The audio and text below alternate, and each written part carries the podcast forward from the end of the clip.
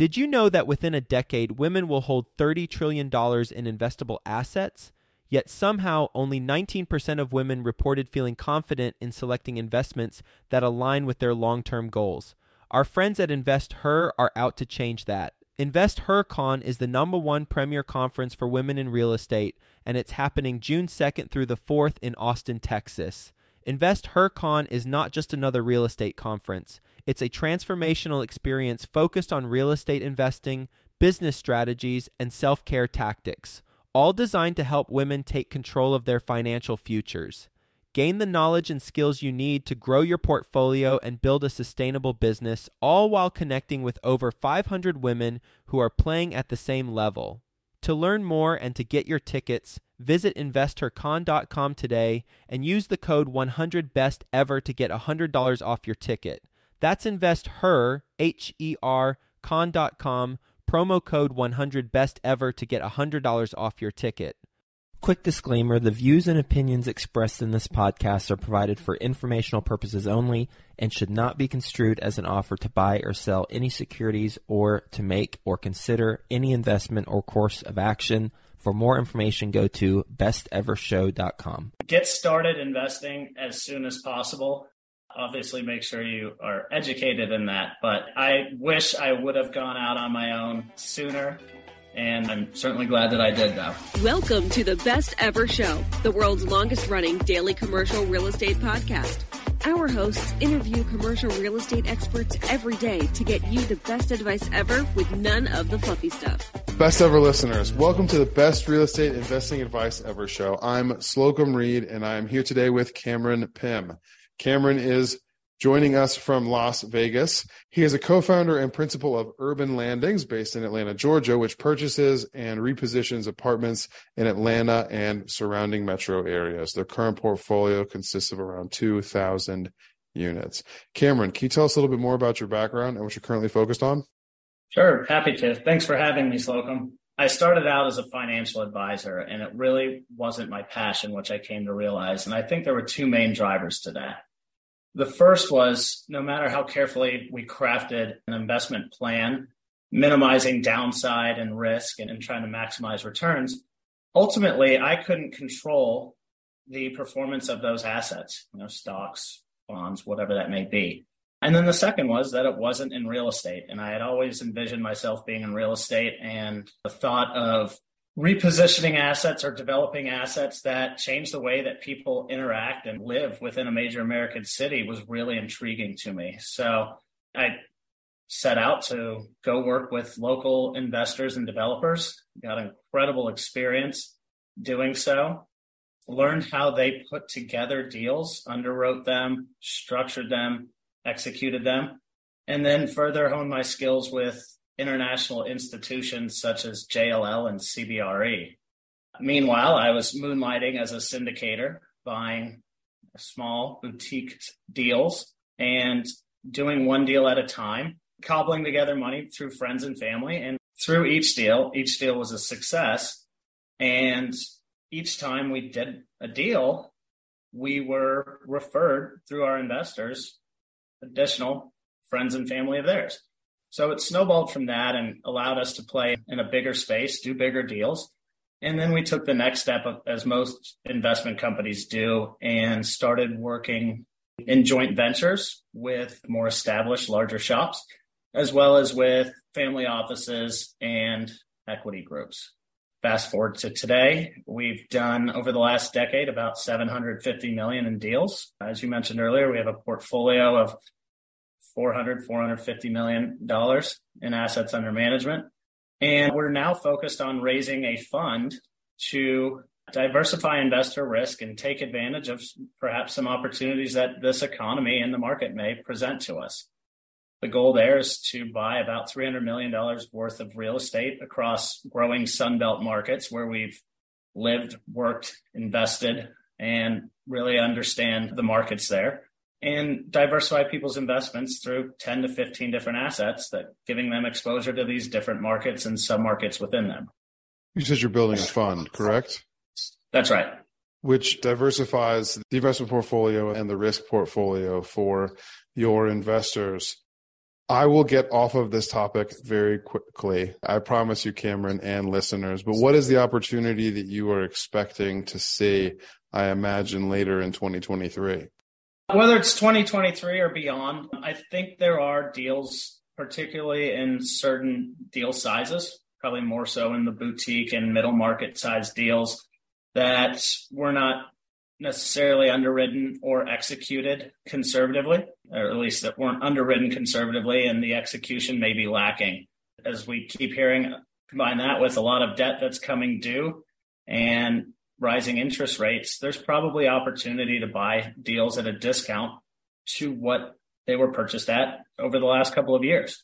And perhaps at even deeper discounts if there's more distress than we may think. So we just want to be able to capitalize on a potential opportunity. And if not, similar to how everybody thought there would be just this huge wave of hotel product that would be available to reposition into multifamily assets during the COVID days, there will still be opportunities to buy deals, maybe in a less competitive environment. Maybe you're not going hard on earnest money day one. I'm certainly not going to miss those days. So, either way, whether there are deep discounts or there's just opportunities to buy deals after this pause in the market. We'd like to be well capitalized and ready to take advantage of whatever comes next. You're not making any very particular predictions here, just that you expect there's going to be volatility in the market. And you plan to be in a position to take advantage. You know, some reports are saying there will be plenty of those opportunities coming. As I survey the landscape and the sentiment of others in our field, a lot of people seem to think that that will be the case. I think at some point, the dislocation between seller expectations and current buyer expectations will no longer exist. And we may have a more ideal market in which to buy deals in. The last couple of years were very competitive. Some might even say frothy. And I think this is a reset one way or another to a more normalized market. Cameron, asking about you individually within urban landings and then within the co-gps that you do with other general partners other operators you specifically what is your specialty? I came up doing operations and asset management and i think that's also given me a unique perspective into acquisitions. How will these assets really perform long term and with that, I think I've been able to understand how to underwrite conservatively and be able to still get a deal done where we're projecting the right amount of returns, but there's plenty of room for adjustments within the market. So, long way of saying my specialty within our group is acquisitions. Came up through operations and asset management and now currently focused on acquisitions. That's right. Operationally speaking, Cameron, what was your focus? Well, I've had a number of focuses with each job. Most recently, it was overseeing a value add portfolio of multifamily assets throughout the Southeast, similar to what we're targeting right now. So we look at it at a similar lens. And the focus within our group has always been to provide what we call working class achievable housing or workforce housing. Our ending rents are typically 30% of median household income and below and at least a 20% discount to area mortgages, making it a pretty robust product. In addition, we do a heavy value add. So our tenants are getting a class A finish on the interior. However, it may be in an older asset than the high rise down the street. We're recording in May 2023, Cameron. When did you all last get a contract accepted on a deal that you closed on? The contract was accepted in April of last year, and we closed in September of last year. Since then, we put pencils down for the rest of 2022. I Didn't want to fight the capital markets in addition to the holidays. And since then, we've been active in the market. We've been offering on a number of deals, but that dislocation between buyers and sellers I spoke to earlier is really what we're finding. And as we talk to other groups that are similar to us, they're finding the same thing. So you called yourself an acquisitions guy. Urban Landings is back currently actively pursuing their next deal. That's right. Okay. Is it micro factors within urban landings or macro factors within the markets, the economy, the debt landscape that have you back hunting for your next acquisition in Q2 2023?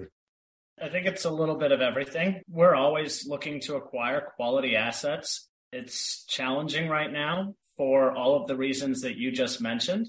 But we've been very cautious with our underwriting and what may happen in some economic uncertainty, both now and on the horizon. So right now we are not required to place any money and we don't ever want to do a bad deal. So we're going to be very conservative in our approach. And when the right deal comes along, we're ready to jump on it. I think it's also important to understand market conditions and all of the markets that we are underwriting and looking to acquire in and from a macro level as well. Cameron, I'd like to transition the conversation a little bit and talk about you and me, actually. We're going to focus on you first. We were talking a little bit before the interview started. You and I went to the same college. We both went to Emory in Atlanta. We actually both went to Oxford College of Emory right. University and then moved on to the main campus. But when you moved on to the main campus, you went to the B school, Goizueta, which is highly rated highly touted. And I went and got a degree in philosophy and Spanish. Here we both find ourselves in real estate. I want to ask Cameron, not necessarily particular to Goizueta Business School at Emory, but having the business school background, transitioning into financial advising, of course, and then into real estate. What were the advantages and disadvantages of that background when you got into operations and then acquisitions within commercial multifamily? I think the advantages are having exposure to all of the concepts, understanding how to read financials, how to forecast, and it also certainly opened doors. The Emory name is pretty well known in the Atlanta area, and I decided to stay in the Atlanta area for a very long time because it was such a great city and was enjoying myself, and it presented great opportunities. I think along the way, as you work for really great professionals in an inspiring environment, you get a deeper knowledge and you get exposure to a lot of different ways to do it and approach problems. So I think that's been really key to taking all the lessons I've learned along the way and incorporating them into the way that we operate and the way that we underwrite. I had the great fortune to work with a lot of really great professionals and learn from them. I always say that my time working for others was like getting a master's and a doctorate degree. We'll get back to the show, but first, some sponsors I'm confident you'll find value in learning more about. Are you looking to raise money from private investors to buy commercial real estate? SyndicationAttorneys.com is here to guide you every step of the way. At syndicationattorneys.com, they do more so you can do more. They create real estate syndication and fund offering documents, but they also educate you on the ins and outs of raising private money, ensure your offerings comply with securities laws, and help you structure fair deals with investors so everybody wins. With reasonable lump sum fees and over $2.75 billion in securities offerings created, syndicationattorneys.com has the expertise you need. But that's not all. SyndicationAttorneys.com also offers weekly attorney led masterminds, networking, and strategy sessions through their pre syndication consulting agreements. To learn more, visit syndicationattorneys.com today to get started. This offer is not available to Florida residents. Cameron, choosing the education route that you did, do you feel that Emory being well known in Atlanta, deciding to stay in Atlanta for quite some time, also a great real estate market. Do you feel like the networking you were doing while in business school and immediately after has advanced your real estate investing, specifically the sphere of people that you were putting yourself around back then? I certainly think it helped. We have a number of investors that have been with us from the start that are actually friends and fellow alum from Emory University, and they've also been able to introduce us to others from wherever their life has taken them. In addition to that, I think being in Atlanta, a booming city where people want a lot of exposure to, being a hot market, certainly was helpful in our growth. And it's a market that we'll continue to work in and invest in. We're bullish on Atlanta long term. So I think I was very fortunate to end up at Emory and in Atlanta and to have the connections from there. Cameron, what year did you first get into the commercial multifamily space? 2007. 07. That's right. In the last 15, 16 years, what have been the biggest struggles that you've faced? That's a good question. I think the reality is is that no deal goes as planned. And through that you constantly have to work through whatever challenges are presented to you and you draw on personal experience as well as your professional network to solve a lot of these problems. So I think every deal has its challenges and a lot of lessons learned along the way. Fortunately, we've had a great track record and great success and have not had an unsuccessful project or lost investors' money over the course of doing business. Something that we're very proud of. Certainly something worth being proud of. Within the execution of your business plans on those properties, Cameron, where has your team found the most difficulty? I think right now, one of the biggest challenges that the apartment industry faces is the ability to staff sites with qualified personnel. It's really difficult to fully staff a site and keep it staffed just because of what a tight job market it is. I think our industry needs to do a better job of relaying what great opportunities are out there for site level staff and recruiting talent. And maybe that's also where we rethink how we do things from a tech enabled standpoint and from incentivizing site level staff. And that's something that we continue to bounce around internally. While we do not have in house property management, we work very closely with our site managers and we're talking with them. We've got a couple regularly scheduled calls a week to keep a finger on the pulse there and also allow them to feel like the ownership team values their opinion because we do. So I think that there's some innovation that could be done here to continue to push these projects along with great talent and fill those voids. Cameron, for those of us with smaller portfolios than yours or even larger portfolios, what advice do you have when it comes to hiring and retaining solid site level staff? I think it starts with your property manager, and a close second is your maintenance supervisor. So I always explain to our property managers that they are the CEO of a multi million dollar asset and that they should act like one and that we will treat them like one. There's plenty of opportunity for them to learn and to advance within that, whether that's learning how simple savings or driving rents increase the value of an asset just showing them the bottom line NOI and applying a cap rate. And for a lot of them, it's an aha moment. But I think educating them on how we look at things and then hearing how they're looking at things puts us on the same page and really helps us all achieve our ultimate goals. Last question before we transition the episode, Cameron. Again, within the execution of your business plans, where is it that you individually or Urban Landings more generally has really excelled? What is it that you guys are really good at? I think a lot of the value is in the buy in your initial underwriting. And then secondly, I think it's executing your business plan without delay. I think that's a huge portion of it. So if you're doing a heavy value add, it's really important that you get started day one and that you are communicating to not only the team, but to the market that this is now a different asset with different ownership in a different direction. Furthermore, I think the sooner you roll out your value add, the sooner you open yourself up to opportunity to capitalize on ideal market conditions by having a finished or close to finished product, a proven value add, if you will, if you're not all the way done with it. That if you've taken longer to, you might miss the opportunity of a low interest rate, low cap rate environment it may be a while before we get the opportunity to take advantage of that again, though, Cameron. On that note, are you ready for the best ever lightning round? I am. What is the best ever book you recently read? The Richest Man in Babylon. That's and a good one. It is. So you've read it too? Yes. Is that George Clason?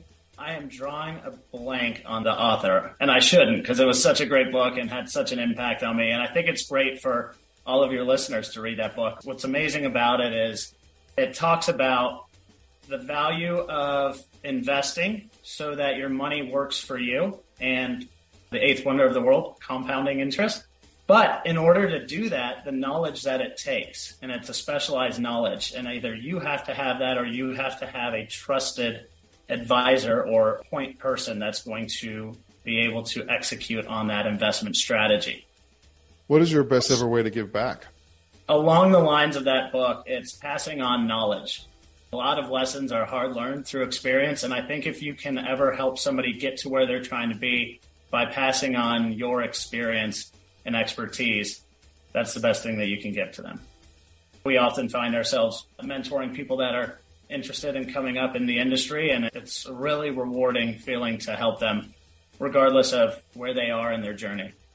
Cameron, thus far in your apartment syndication, what is the biggest mistake you've made and the best ever lesson that resulted from it?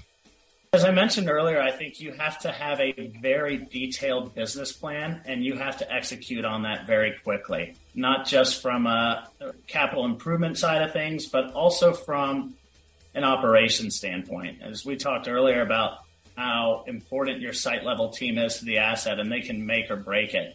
I think you have to have guidelines that immediately communicate your expectations for how things are supposed to operate. I don't think you can just rely upon the standard operating procedure of your management partner. I think you need to set lines of communication, set expectations for reporting, and just how you intend to do business as a whole. And leaving it just to a third party to execute and hoping that they do a good job despite having a good reputation or not is a big mistake. Cameron, that is a great lesson. Tell us about your mistake. We've worked with a number of third party managers, and I think what we've found has been we've thought that there are default things such as call it even quarterly bonuses and how that's supposed to be handled. And what we found is is that that's not always the case, and maybe it's not even always thought about by the third party management team. So we focus on making sure that we clearly outline what the goals are and what the incentives are as well. And that's really how you align your team to achieving the results that you set out to achieve and to executing on your business plan. So for us, it's so important to set those expectations day one so that they're properly incentivized and on the same page as you. On that note, Cameron, what is your best ever advice? I'd say get started investing as soon as possible. Obviously, make sure you are educated in that. But I wish I would have gone out on my own sooner. And I'm certainly glad that I did, though. Where can people get in touch with you?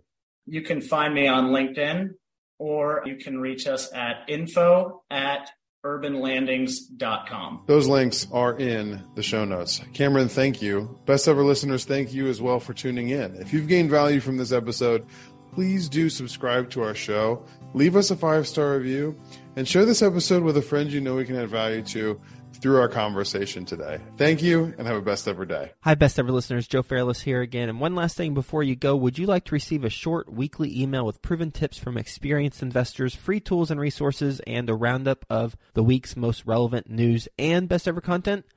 Well, if so, join the community of nearly 15,000 commercial real estate passive and active investors who receive the best ever newsletter. Just go to bestevercre.com forward slash access and you'll get the very next one. I hope you enjoyed this episode. And as always, thank you for listening and have a best ever day.